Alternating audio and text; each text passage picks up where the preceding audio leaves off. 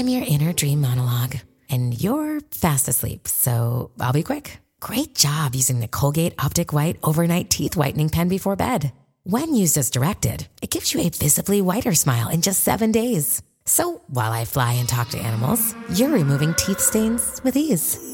Sweet dreams. And when you wake up, keep on living life to the brightest. Colgate Optic White. Find it at all major retailers.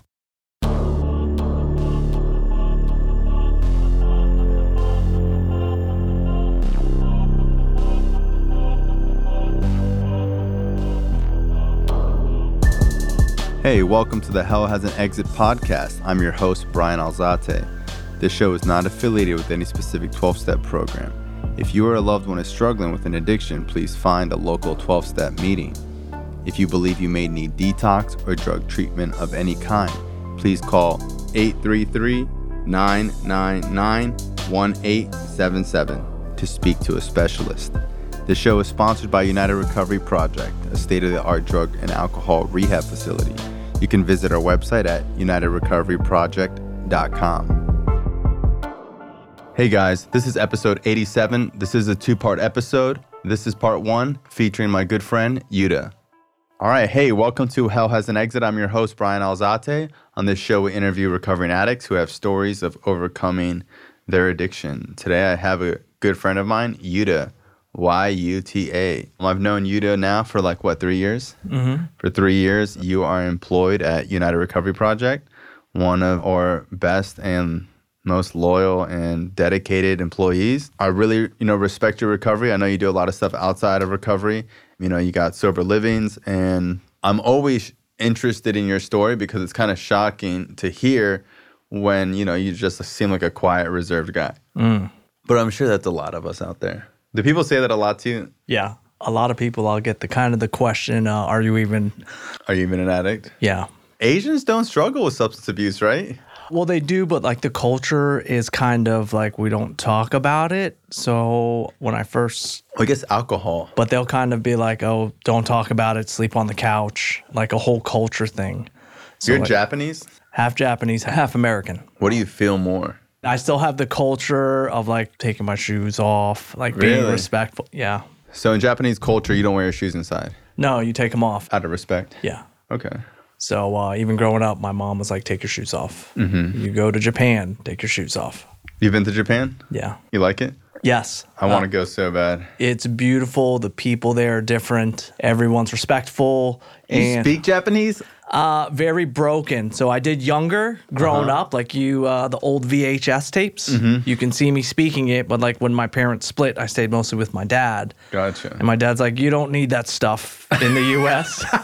really? I swear to God. So uh, he was like, you don't need to speak that stuff. Uh, you just need to learn English and don't have an accent. Wow. That's pretty brutal. Yeah, the Japanese culture is just so different from ours. Okay, so tell me where it all started. Where are you from? Your parents split up in America or they met in Japan? No, so my dad was doing a residency down here, and my mom came to the U.S. just for something different, like when they were when she was younger. So mm-hmm. she was an always an RN in Japan, and she came down here, I guess, just for something different. I think she was in like her 30s or early 20s. And somehow they met. My dad was doing his residency in Buffalo, New York. And my mom was there, and I guess they met. Yeah, here I am. Here you are. Here I am. They met in Buffalo? Yes, Buffalo, New York. That's where I was Buffalo, born. New York. Okay. Sunny Buffalo. And what was growing up like? So I was only there till 4 Mm-hmm. but I see the baby pictures where like it's it looks depressing. It's a lot of snow. I remember just my mom bundling me up, and I have these baby pictures. Mm-hmm. Uh, the Christmas story where the kid Yeah. I have pictures where my arms are sticking out. So we were staying down there, I think, till probably about six. And then when my dad finished his residency, we came down to Florida.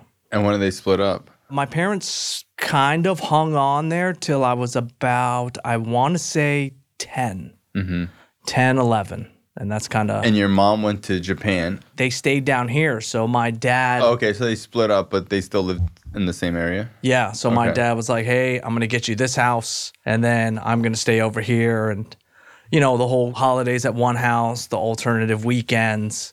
Only child? No, I have a younger brother. Wow. He's normal?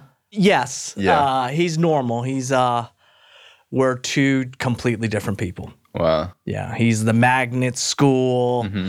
do well, just say no. You're a loser. Look at you. Uh, Mm-hmm. and he's a little brother. he's the little brother. Wow. He's the little brother. Um, and you know what was crazy? He used to kind of look up to me growing up, Mm-hmm. but then when everything started kind of getting crazy, was Mm-hmm. like, uh, that- Where did you go to high school? I went to Dwyer High School in Palm Beach Gardens. You're almost from Florida. Correct. Oh yeah, because you do Pompano a lot. you do the whole Pompano thing. kind of, yeah. Okay, so uh, what was high school like? High school was interesting. So like, Were you like in the math club? no, man. So like by high school, I was a hot ass mess. Really? Yes. So, like, younger, I did well in school, but I kind of had a problem, like, just paying attention in class. Mm-hmm. Um, I'd get easily distracted. Like, I went to a good school all the way from like elementary to middle school. When my dad passed away, is kind of like the game changer where Wow. I had like that fork in the road. How did he pass away? So I remember I was 15 and a state trooper came to the house and he it was probably around maybe 11:30 at night. I remember uh, back then I had like this black light and I used to cut like these lowrider maggots like anyways, I was sitting in there just chilling and a state trooper came and they were like, you know, "Hey, are you Mrs. Varma?" She was like, "Yes." And he passed away in a car accident. Wow. So he had a practice. He worked at a hospital down here, but was opening another one up or opening one up in Daytona. So he mm-hmm. used to commute. I guess he fell asleep at the wheel. Wow. Yeah. That's crazy. I never knew that. So then that's when you started like acting out? Yeah. So that's kind of And like, your dad must have been super close. yeah. So that was like my best buddy. That was mm-hmm. like my fishing buddy, my hunting buddy. You guys you hunted? What? Like what? We did a lot of boar hunting Boar hunting. In Florida. Florida boar. Yeah, that's what people do. Yeah, so like Jupiter Farms, Indian Yeah, yeah, yeah. Town. Okay. So we used to go out there. He used to have this buddy. We used to go on swamp buggies and airboats. Mm-hmm. So he was like my best friend. So he was the one I'd be like, oh, dad, I'm sick. Uh, I'm not really. He'd be like, all right, let's go fishing. So like I kind of learned early how to like manipulate. So I'd be like, oh, if mom's gonna say no, let me go ask dad. Mm-hmm. Dad says no, I bet your mom will say yes. Yeah, he was my best friend. I remember like after hearing that news, so we weren't like a religious family. And I remember the first time when I heard that, I had always a concept of God growing up. I remember the day after, I was so angry. I remember bawling my eyes out. I remember my mom screaming, cry. I vividly remember telling myself this whole concept of God.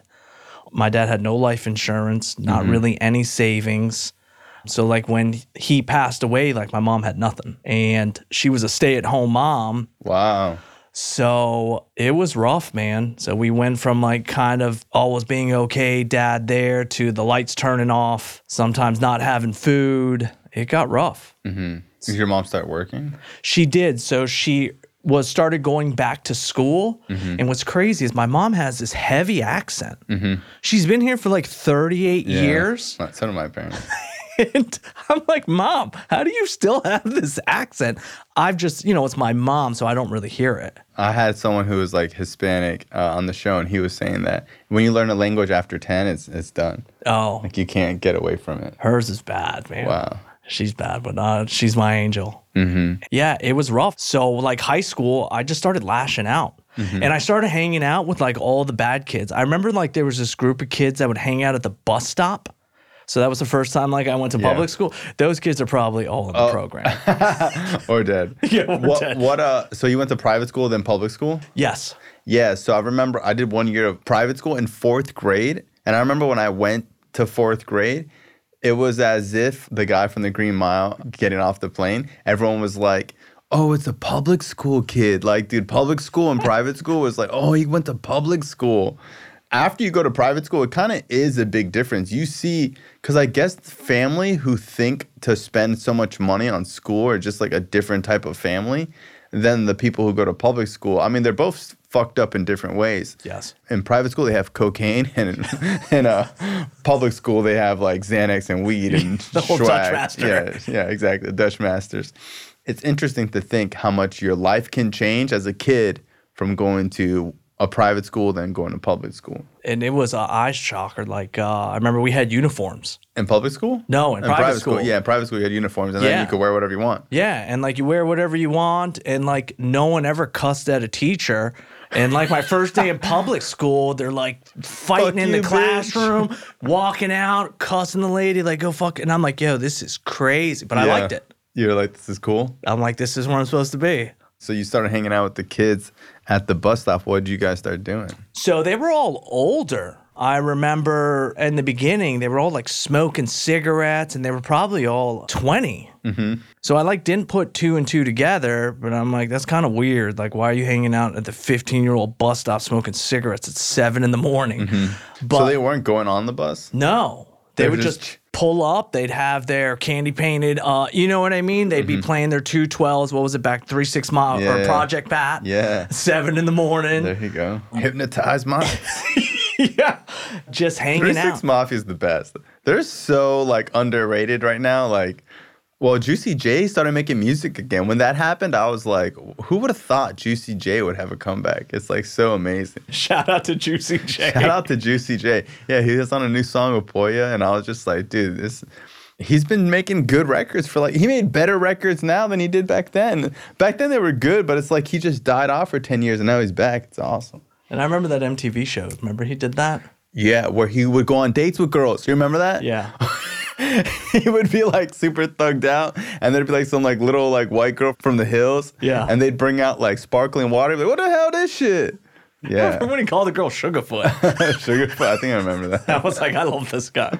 Okay, so they'd be probably trying to pick up girls, Yeah, but I or mean, just that- like nothing else to do at seven in the morning. you know, they would all smoke weed in the morning, the whole wake and bake. Mm-hmm. And I remember like growing up, like I never really had an interest for any of that. Mm-hmm. Like I remember what was that uh dare? I remember that growing Mm-hmm. up and I just remembered like I never had any interest. It never intrigued me, but I remember I used to just see these kids doing it. So like my whole outlook started changing. And also I was like angry. Yeah, I was angry at like 15. 15 on, I was an angry, angry kid. Mm-hmm. I kind of started hanging out with these guys because they were older. Mm-hmm. And now looking back at it, it was kind of just like someone to guide me. Mm-hmm. Because I remember at 15, I was like, oh, my dad's going to help me with my learner's permit. Then mm-hmm. I'm going to get a car at 16. So I was pretty upset. So when did it start to excel from just like smoking weed? So I'm kind of a late bloomer. I think it started at like 17, 16. Mm-hmm. 16, started going to the high school parties, started drinking, started messing around with prescription pills. You know, the smoking weed kind of when it was fun. I remember smoking and, you know, I'd always had the Visine bottle and I would mm-hmm. like spray cologne thinking no one else could smell it.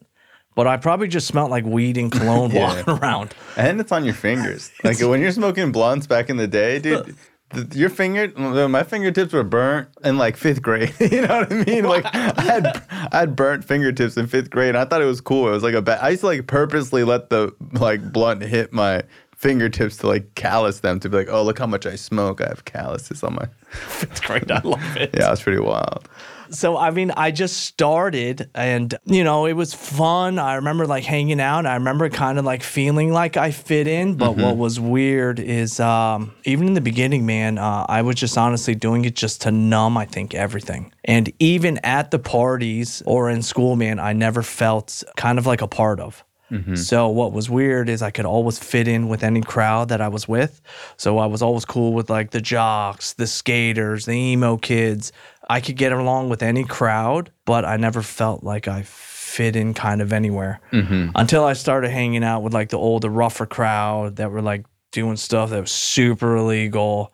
But like I don't know, I kind of looked up to them. Mm-hmm. Got my first job at 16. I just started working to kind of help my mom. Yeah, I started work at a young age. You know, my disease started progressing and I was uh these kids I hung out with were doing crazy stuff. I remember like two of them, like two of them now are doing like 25 years in prison. One is like doing, uh, he's, I don't even know if he's ever getting out, but like they were a pretty wild bunch. So I don't know why I was like attracted to that. Mm-hmm. And I just kind of started doing what they were doing. What were they doing that was so bad? Bro, they were like selling drugs. Mm-hmm. They'd ride around with guns, and I'd be like, I like knew it was wrong, mm-hmm. and I'd kind of ask myself sometimes, like, what the hell am I doing in this car? you know, my biggest thing was like, I kind of got attracted to like the glitz and glamour, and like the initial lie I believed was like, oh, I'm gonna like kind of do what they're doing so I can like help my mom and my brother. Mm-hmm. I kind of just started following what they were doing. So I like started selling weed at parties. Mm-hmm. I'd get the ounce and I start breaking it down, you know, 3.3s, not 3.5s. Mm-hmm. You know, it just escalated from that. It was no good once I started that at all. When did you start using like uh, when did other drugs become a problem? I would say probably about 19 is when I it kind of started escalating. So that's when I caught my first DUI. I graduated high school, don't know how I even did that cuz I never really attended. Mm-hmm. Like there was this wall on the second story like we would all just hop and I don't even know why you did that when you could just walk out the front gate. Yeah, I caught my first DUI at 19 years old. I was I think in my first year of community college. I remember I was drinking and all barred out. I remember in the holding cell thinking to myself, uh, like, you know, damn, I shouldn't have been drinking or taking Xanax. Like, my first thought was, damn, I shouldn't have got on 95. I should have taken the side roads. So, like, that should have been a huge red flag for me. But I was like, once again, I don't have a problem. I'm good, wrong place, wrong time. So, fast forward a little bit, 21, I catch my second DUI. Wow. Yeah, it's crazy being like, you know, we both work in treatment, but if you're getting DUIs in your 20s, like it's pretty bad. It was so bad. And uh, I, Because re- that's kind of like an older person charge, you know. I guess like I guess young kids who are drinking, like it does happen, but if you're getting multiple DUIs in your 20s, it's it's pretty bad. So once again, I didn't think I had a problem. Yeah. And this time I was like, oh, it's not really the alcohol. I was like, maybe I need to cut back on the Xanax stuff. Dude, Xanax is so bad. Like, You, you, don't. steal a lot. sometimes I, I, I would just steal. Yeah, that's like the one thing I would always steal and like punch inanimate objects. Correct. So I would either steal, I'd eat really crazy food and wake up in the morning. Yeah, yeah. And I'd be like, what the hell is this? Or I'd be like trying to, f- I get aggressive and like Yeah. Mm-hmm. try and fight. I can't stand like all my two. And dude, people would just r- literally lay into me like, Mm-hmm. look at this strung out Asian dude. Like we're teeing off on Mm-hmm. him. And I'd get whooped. Yeah. So what happened after your second DUI?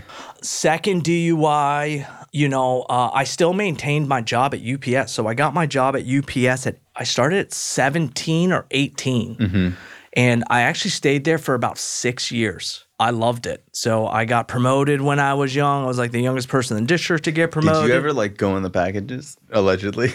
Because I remember when I was using, there was this kid who worked at uh, FedEx, and I just thought it was like the sickest job because he would just tell me nonstop about like the packages he would go into, and you know when you're using, it's like forklift, Outback Steakhouse, or FedEx. It's like on drugs, those are like dream jobs.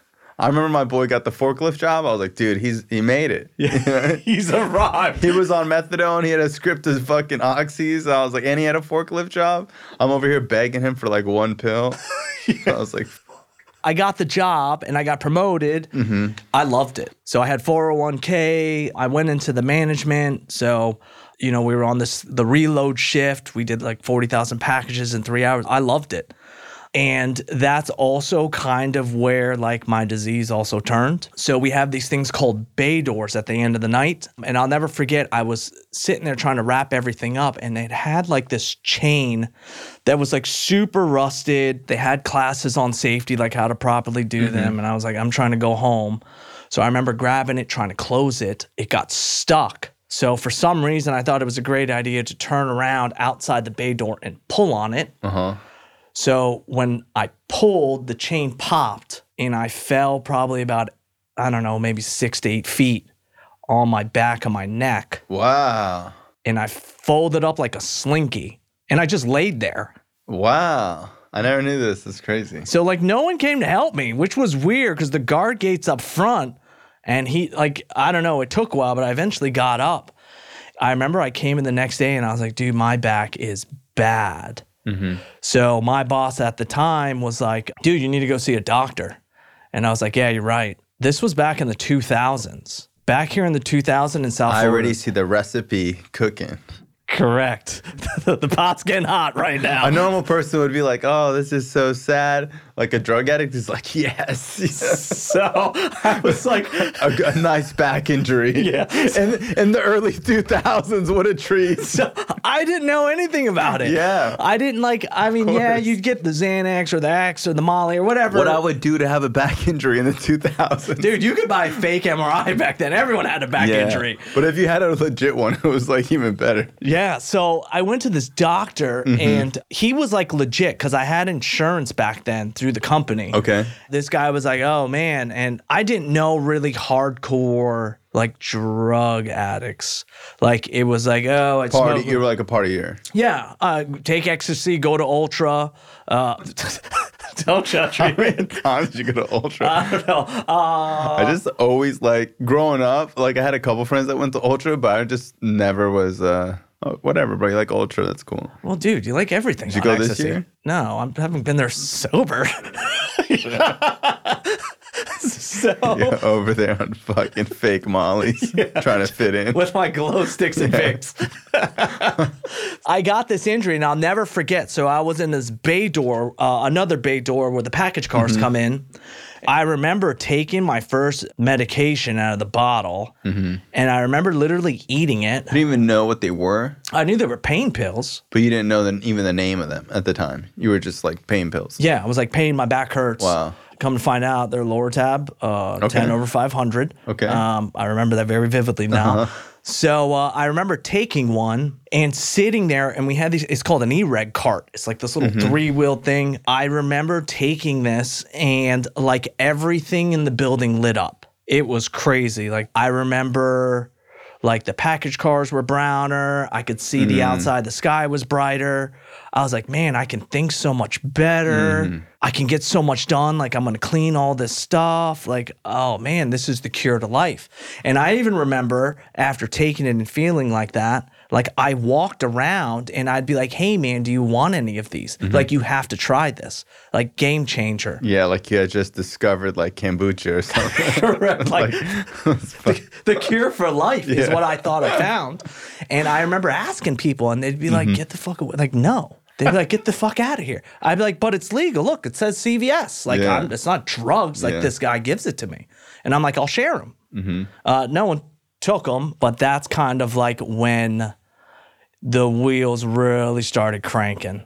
I remember starting to take them, and I was like, man, I work so good. And I remember that day, I told myself, man, if I feel like this now, I'm going to do this forever. And that's kind of what I did from that point on. I remember at about four months, I started running out. I remember the first time I withdrew, I was telling one of my buddies about it. This is like when blues and uh, soma the lo- like all that crazy stuff was out there back then. And i was like we were supposed to hang out. He was like dude you're dope sick. And i was like offended Mm-hmm. I was like, dude, I'm not a junkie. I'm like, what the hell are you talking about? And I remember he came over and he had this little pill. So it was like a quarter of the size of usually what I've been taking. the Lortabs. Yeah. Mm-hmm. And it said 30 on it. And he was like, take a quarter, man. These are strong. Mm-hmm. And I'd be like, well, you know, I, uh, They're so small. Right. Yeah. First thing I did, thump, were ate the whole thing. Mm-hmm. And he's like, dude, you're gonna get sick. But I remember the first time I took it, I stopped getting sick. And he mm-hmm. was like, dude, this is just to show you like you're in a world of hurt. Mm-hmm. So most people would be like, oh man, maybe I need to get help. My thing was I need to get a different doctor and find out where these are. You know, I kind of kept my job, but then I started mixing other drugs at it. They frown upon uh, nodding off at work. Mm-hmm. They had me come to a meeting, which was so creepy now that I think about it. We met at a at a turnpike rest stop. Mm. So like the district manager and I don't even know, maybe regional manager, mm-hmm. and they're like, "You do you need help?" And I was like, "What?" Wow. They're like, "You're a great staff member, but we think you have a problem." And I was like, "What are you talking about?" I'm like, "I get these from a doctor." Mm-hmm. They're like, well, we're going to kind of give you a solution. So you're either going to go get help, we'll help you get help, or you're going to resign. And I was literally offended. I remember getting from the table and I was like, I don't need help. Thank you for everything. Mm. That was my last day there Wow. after six years. And then your life just kept getting better. No, it got extremely worse. Extremely worse. I ended up finding one of the doctors, and it's so crazy. I remember, uh, so that was the first time I ever heard of sponsoring.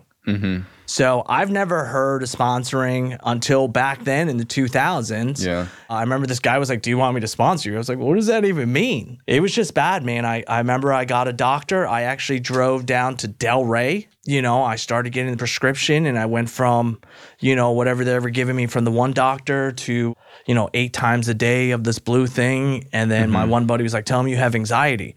You know, 90 Xanax, 15 breakthroughs. It was crazy. Yeah, I got really bad really quick on it you know, I was doing a lot of stuff on the side that I probably shouldn't have been doing. You know, I got into tr- a lot of trouble in my 20s. So, most of my 20s, the only time I ever drew a sober breath really was honestly incarcerated. What was crazy is every And your time. drug of choice was mainly Oxycontin at this point or blues? Yeah, it was definitely the pill thing. So I believed this lie for a long time that like I needed these medications mm-hmm. because I hurt my back. My MRI says I hurt my back. And this doctor that's gone to school for six, whatever, 25 years. Yeah, it's crazy how you can abuse a drug for so long and really think you need it. And when you don't have it, you feel crazy. And then you feel so defensive when someone thinks, like, I thought I needed them and I was never prescribed them. You know, like, a part of me was like, dude, I just like need to take these for the rest of my life. Because you meet people that they're thinking the same thing. Like, you're, like we're not getting clean. Like, and I remember I had like I had friends who were like veteran drug addicts, like older fr- like older people, and then I had like kids that were like a, you know a couple years older than me that were using, and it's like every month they were trying to get off blues, and I'm like, dude, we're not getting off these, like. Like just stop with the bullshit, bro. Like every week we do the same shit. Oh, I'm gonna wean off. Like, no, bro. We're like, we're on this for life. Like, let's go cop. They'd be like, no, bro, I'm getting off that stuff.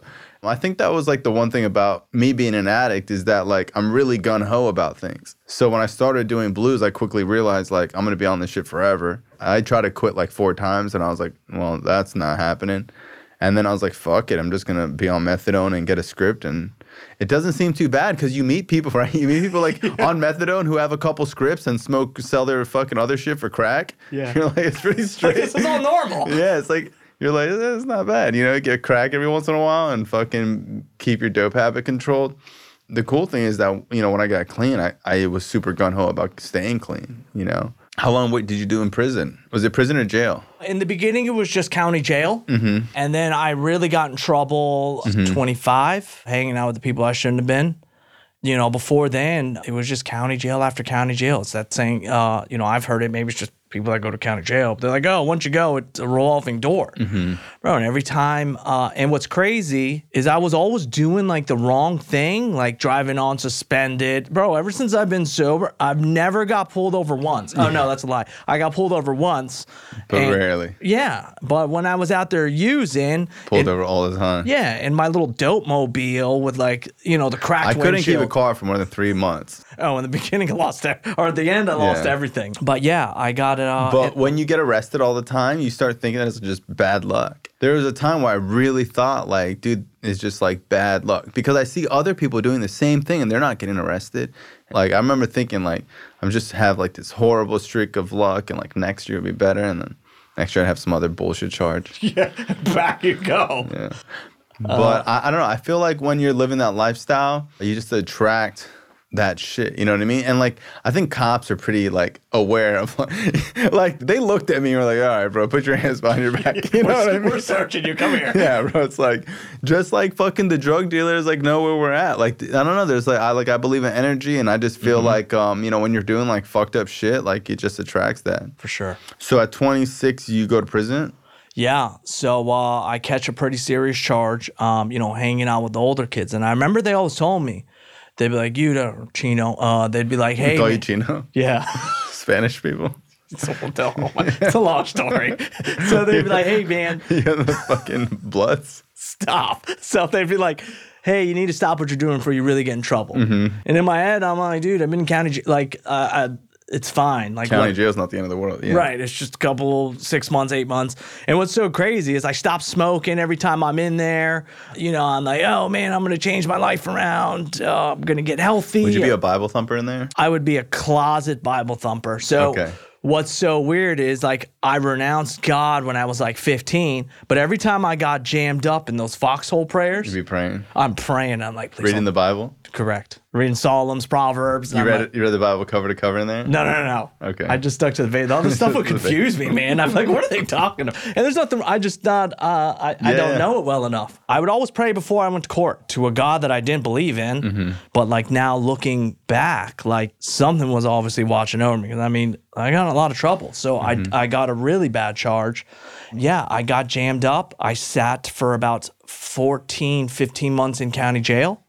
I remember my attorney was You sat uh, in the county jail for 14, 15 months. trying to battle this. Can you explain to people why? Because I know that that's just crazy, but can you explain to people why that's crazy? What, sitting and going to Being in jail? county jail for 14, 15 months. What do you mean? People stay in there longer than that trying to get out of charge. What? Really? Yeah. But it's like, but what I mean is like most people rather be in prison Correct. for Well- two years than do county jail for like 18 months. Right, but when you're there, so I've never been to prison before this. Okay. So I'm like, oh, this isn't that bad. And you hear the horror stories in prison. Really? Yeah. So I'm like, I dude, thought- I'm not going most- there. But most people don't want to be in county jail. They want to go to prison.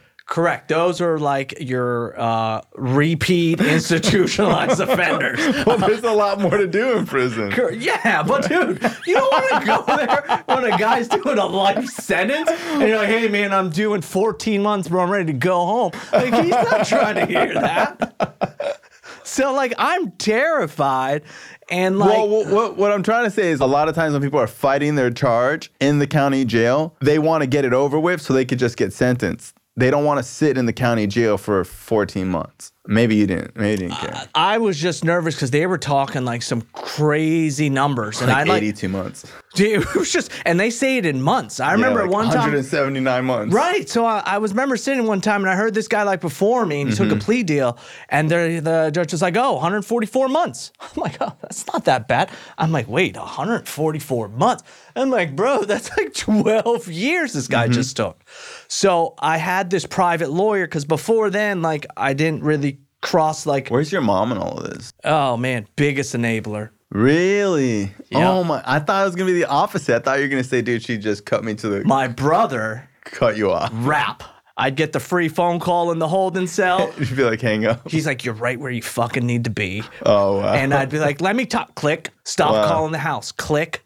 But my mom would always support me. Uh huh. Like give you money to start or whatever. Yeah. So she would always be like, in the beginning, she'd be like, oh, we're to get through this. I- You made a mistake. But I think like after like the fifth, sixth time, she's like, you have a problem. Like mm-hmm. you really need to change the life, like how, how you're living. Like this isn't normal. Mm-hmm. So like no one in my family's ever been in trouble. Mm-hmm. My mom got like a speeding ticket. I remember one time, and she cried for like two days. she cried. And I was like, What are you crying about? And then she was just like, This is so bad. I broke the law. And you know, Wow. she doesn't cuss. I mean, I'd get my mom to cuss. Wow. She would curse at you. Oh, yeah. And you know when she's really mad when she In says it Japanese? Jap- yeah. What's the curse for the Japanese? Uh, bakadayo. oh wow. And That then you hear, crazy. yeah, it's it's bad, bro. You hear that, you're like, oh shit. so yeah, she would always support me. She'd put money on my books. She'd make sure I'd be able to call her. But I remember toward the end, she would kind of stop answering the phone slowly. But anyways, uh, I was looking at some pretty bad time, and uh, I remember my attorney. He was a private lawyer before, like I crossed over full over to like full blown addiction. He was like, "Yuda, you're literally paying me to reduce your time." And I remember I was like, "What do you mean by that?" I'm like, "I'm paying you a lot of money. Like I'm supposed to go home." He was like, "You are paying me to do less time in prison." And I was like, "Oh shit, this is happening." Yeah, because I, like I have a lot of friends who have gotten charge over charge over charge, and as kids when we were younger watching it, you'd be like, "Oh, well, next charge they're going to prison," and they wouldn't. And then next charge, oh, dude, there's no way they're they're going to prison this time, and they wouldn't. And then you'd be like, "Well, I guess some people just don't go to prison, you know, particularly white people. You know what I mean? but it's like, you know, growing up, you'd be like, dude, they're definitely, you know, going away to prison. It would seem like it just wasn't going to happen. And then it started happening. Like you said, like people I grew up with doing five, six, seven, eight years in prison. You What it usually would come out to was just petty shit. Cause you'd be like, what happened? He got seven years, he robbed a bank? Nah, violated probation. You know, like Again. again, again. You know, it'd be like, you know, you violated probation 18 times in the past fucking 13 months. You're you're done. You know. So what did you get sentenced? So they gave me time served in county, Mm-hmm. and then they sent me up for 14 months in prison. So they So wanted total, to, it was almost two years. Two years. yeah, uh, yeah, close to 30 months. Wow. So they wanted to give me that letter because I've letter meaning like your your prison. Uh, they want to give me DC number. Mm-hmm. I remember finally toward the end, we uh, I'll never forget. Like the state attorney's like, "Oh, if you take this to trial, uh, I'm gonna make." Sh-. She literally came up to our table. Wow. And John, uh, my lawyer, was like, "Yuda, I go to dinner with this lady and lunch. Like she's not playing." And he's like, and he like put his hand over the mic. He's like, "You go to trial, you're going seven years." And I'm like, "Not doing that." Took the plea. So I took the plea, and then I remember the judge sentencing me. And I was like, all right, well, let's do this. I remember getting shipped off, I think two or three days later, in like, they call it the Bluebird. So I'm petrified, man. I'm like, I can't do this. But like, you really don't have a choice. Uh, like, you're getting on that damn bus. I remember they take me to South Florida Reception Center. And I'm like, this place is a zoo, like crazy. There were so many people. It was just wild, man. It was in um, almost like Key West area. I remember you just Really? It was the South Florida Reception Center. I remember like the first thing when you got off the bus, the CEOs are like screaming at everybody, like screaming like "f you," like getting people's faces and spitting. I'm like, this is cra- like, man, I'm not supposed to be here. Like, how did I get myself into this? I remember like the CEO slapping one of these kids for looking at him crazy. And they were like, Welcome to Miami. This is our world. First thing they do when you get off, you know, they straight strip search you. Mm-hmm. And I'm like, this is so wrong. Like this, we gotta have rights, dude. You're in prison. you have no rights. You're thinking like, how do I sign a grievance? Yeah, where's my grievance box? I remember in county, this freaking lieutenant would be like, "Oh, you want your grievance?" He'd be like, "It's right there," and he'd point to the garbage can. Mm-hmm. And I'd be like, "Dude, these guys are gonna," get... and they had like these black gloves, so when it mm-hmm. was like go time, they'd put these gloves on. And you're just like, what the fuck? And I'm like, dude, someone's about to get whooped. But I remember like when I finally got there, uh, doing like the intake, or I don't know, yeah, I guess you would call it an intake. Mm-hmm. And I was talking to this lady, and I was like, hey, I was like, you know, trying to be all polite because I do really well like in an institution. So like when it's county jail, whether it's prison, yes sir, no ma'am, make my bed to a T. I'll have the little cuff in there, little six inch cuff. Uh, my slides are under there. I've got my Bible because I got to look like I'm doing something. I remember telling this lady real proper, and then I was like, "Ma'am, you know, uh, my family stays in uh, the Palm Beach Gardens area. Can you make sure, like, uh, I, do you know where I'm going?" She's like, "Oh, you're in. You want to stay local?" I was like, "Yes, ma'am, I want to stay local, so like my mom and my brother can visit me." She goes, "All right, no problem, honey, we can do that." So maybe about oh, not even a week later, there's no uh, air conditioning at the South Florida Reception Center. that was crazy. yeah, I've had people on the show that just talk about how insane it is with just no AC. just chaos, like people fighting. And is this like like lay it out? What does it look like? Is it bunks in a giant room or are they pod? Is it a pod? It's like a pod. So I remember the one where I was in. It was like the second one on your right. It's a pod with no AC. No AC. They have like these screen fence things, like these little slits mm-hmm. where like the air would come in, and like they Mm-hmm. But it's a have, breeze. bro. It's South Florida. But, but that's what I'm saying. It's not air from the air conditioning. No, there's no air. Conditioning. It's from outside. Yeah, it's from outside, and like there was one shower like upstairs in the corner. One shower. That's what I, bro. I didn't come out of my cell too Yeah. much in the beginning. This is my first time. I'm not a veteran in prison, county jail. I'm all right, but I'm like, it was just wild, man. Mm-hmm. And like people running around, everyone doing these top cigarettes, Mm-hmm. You know, these kids fighting. It was just wild. Finally, the lady was like, uh, "You want to stay local?" So then we get shipped out, and I start asking people. I hear about this prison. I remember in county jail, they would talk about this place called FSP, Mm-hmm. and I'd be like, "Oh God, please don't let me go there." Like I'm What were they saying about it? That bro, had, like, people die over there. Mm-hmm. They were just like people die. I just laugh because it's absurd, but it's I know like No, it's real. It's crazy. There was this guy. I remember like I used to see him every time I went to jail, and like every time I saw him, he'd be like missing like one more tooth. And like he'd been to prison like seven times, and he Mm-hmm. would tell me he'd be like, "Yo, don't go to prison, don't go to FSP, bro." He's like, "I was there for twelve years." He's like, "They're gonna kill you," and I'd be like, "Dude, dude, I was like, uh, I was, so you would hear all these things because I don't know, and you just start asking people. And been through county jail so many times, you'd hear all their war stories, like Mm-hmm. uh, to this camp or this camp or this camp suite or Butler. They knock your teeth out if you got gold teeth, and they keep them in a jar and they rattle it down the cells. I'd be like, what the fuck, That's some fucking Shawshank Redemption dude? shit. I'm telling you. And uh, they knock out your teeth if you got gold teeth and rattle it in a jar. you rattle it and walk. This is what they said. I, I prob- believe it. it's I've prob- never been to prison. It's probably true. is I crazy. believe it. Yeah. I get on the bus. I thought they were keeping me local. She did not. She literally lied to me and shoved me up in the It's probably a joke. Yeah. Yeah, she's probably like sucker. It's like, yeah, you want to stay local? Sure. Yeah. Here you go, Yeah. Oh, you want a waterbed? Dude. She Let me know what you want for dinner. I'll fucking have it ready for you. she duped my ass. So I get on the bus and like it's not stopping. So, so I'm like, dude, where the fuck are they taking me? So we go up and mm-hmm. I can't remember. So at one of the times we stop at a place, it's called Columbia. It's this other, but I, it was kind of sweet because it was AC. Mm-hmm. So I was like, oh, maybe this is where I'm staying. But dude, they were like some crazy hard and like big, like I don't know. but it was AC. It was AC. But like the vibe, I'm a very vibey person. And like I just felt like, I don't know, like these dudes are for real and like mm-hmm. they're probably gonna kill me in my sleep. Mm-hmm. So I was there for a couple days and like you couldn't really get an answer out of anybody.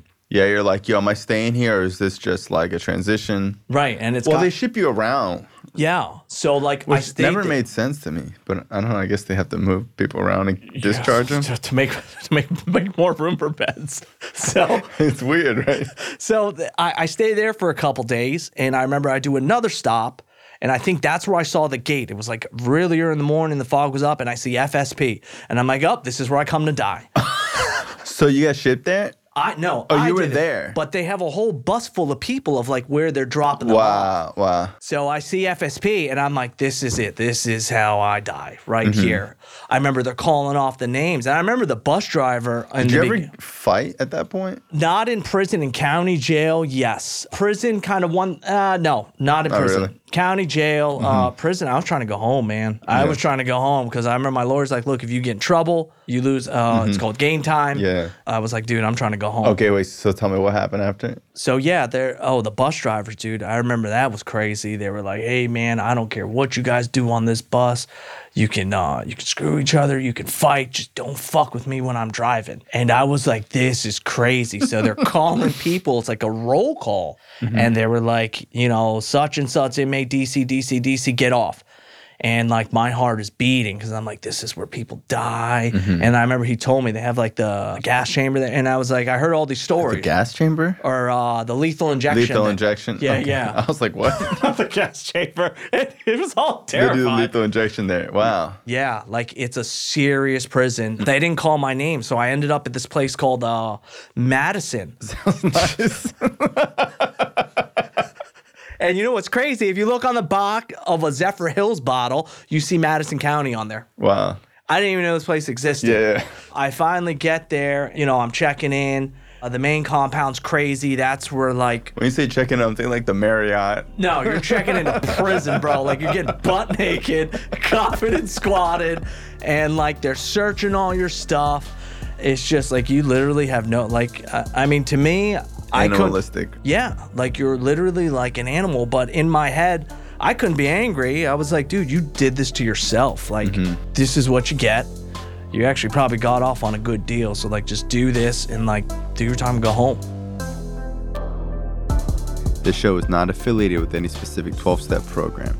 If you or a loved one is struggling with an addiction, please find a local 12 step meeting. If you believe you may need detox or drug treatment of any kind, please call 833 999 1877 to speak to a specialist. The show is sponsored by United Recovery Project, a state of the art drug and alcohol rehab facility. You can visit our website at unitedrecoveryproject.com.